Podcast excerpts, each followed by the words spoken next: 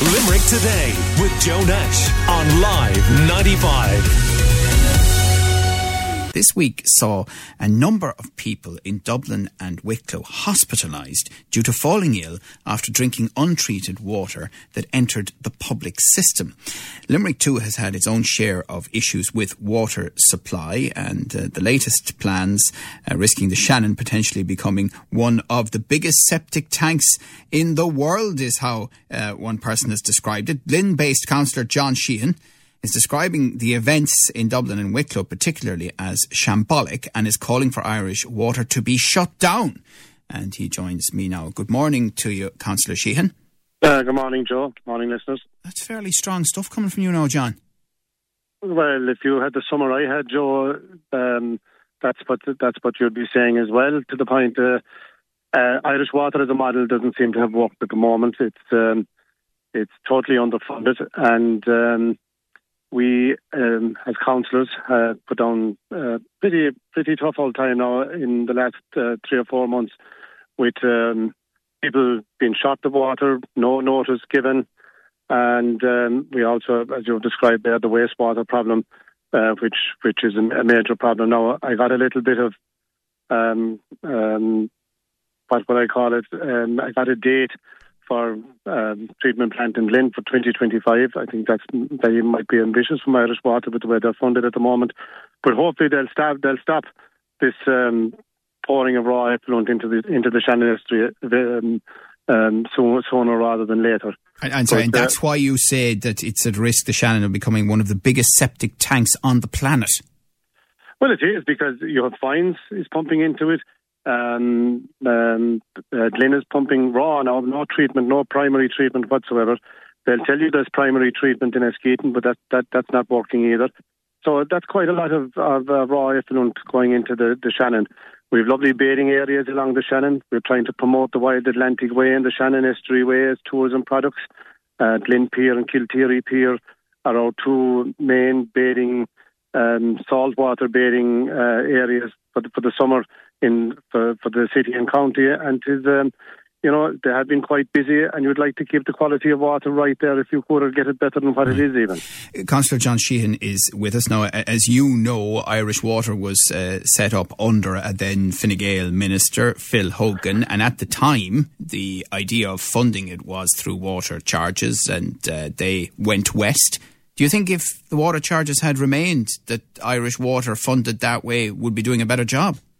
Well, um, I, I, I, believe I believe they would because the um, my understanding of the model of Irish Water that was set up, Joe, was it was going to become a standalone utility company uh, where it could actually, uh, be, because of an income that, that would raise through the charges, it would be able to leverage money up front then through, uh, like any business, to normal um, uh, public-private partnership that'd be able to leverage money to do the treatment plants and do the upgrade of the of the, the water system. But uh, because it's been backed again to central central funding, it doesn't seem to be a top priority. And like we are spending a lot of money in the country, like you know, and people are very confused at the moment. Joe, you see the likes of even in, in this week We've announced um, a large project for the middle of the city, a prism type um, um, art feature in the in the city, which could be costing up to half a million.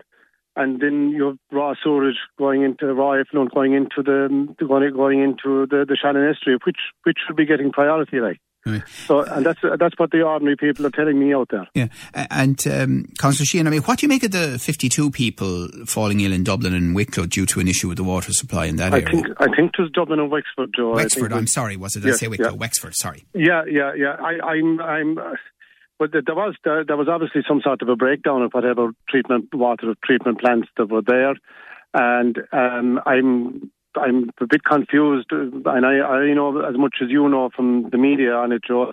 But I'm a bit confused at how the HSE weren't in there like a shot when was when the problem was identified, and that the the boil notices and all that went out. Now I don't know where the failure was, but there was a failure there. But um, I'm sure that my colleagues in both Dublin and in Wexford, councillors would have been getting it in the ear from those people because of uh, we're still tied in um, people still when they turn on turn on their tap and they have no water, they go to their local councillor. Because we have a, we have a thing called a service level uh, service agreement with the with the with Irish Water, and um, like we'll say that uh, if your ESB, if your light doesn't work tomorrow morning, or if your broadband doesn't work, the council isn't the councillor isn't the first person that comes into your mind. But if the if the if there's no water in the tap, the councillor is, and we've lost control of what we do there as councillors because we've no control over budget or anything like that. That's all centralised to central government now. But yet we are the frontline people that will get the, the, the irate phone call because a person doesn't have uh, what they should have yeah. uh, water in their tap and good quality right. water. And, and uh, sincerely, thank you for the correction there. You're absolutely right. It was uh, Dublin and Wexford where that uh, um, mm. issue arose. Um, uh, so, do you think that ultimately um, it would be feasible and doable and cost effective to dismantle Irish Water and hand it all back to councils like Limerick again? Well, I think I think we I think we might have to rethink it, Joe, because the model the model we have at the moment is is is not working. Uh, as I say, funding there, there seems to be a lot of funding in the country, and even you know even even though the COVID has happened and has cost us thirty billion, we still seem to be able to spend money on on certain projects. Uh, but yet the water services and the wastewater treatment seem to be at the bottom of that list.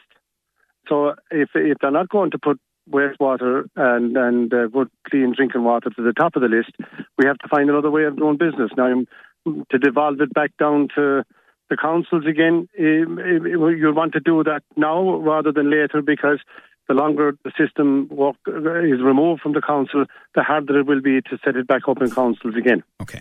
Well, listen, uh, we have spoken to Irish Water about various issues in the past, and uh, we'll be more than happy to do so again. But thank you very much for your perspective on it all this morning. That is Fine Gael councillor John Sheehan, based in the Glin area of Limerick City and County Council.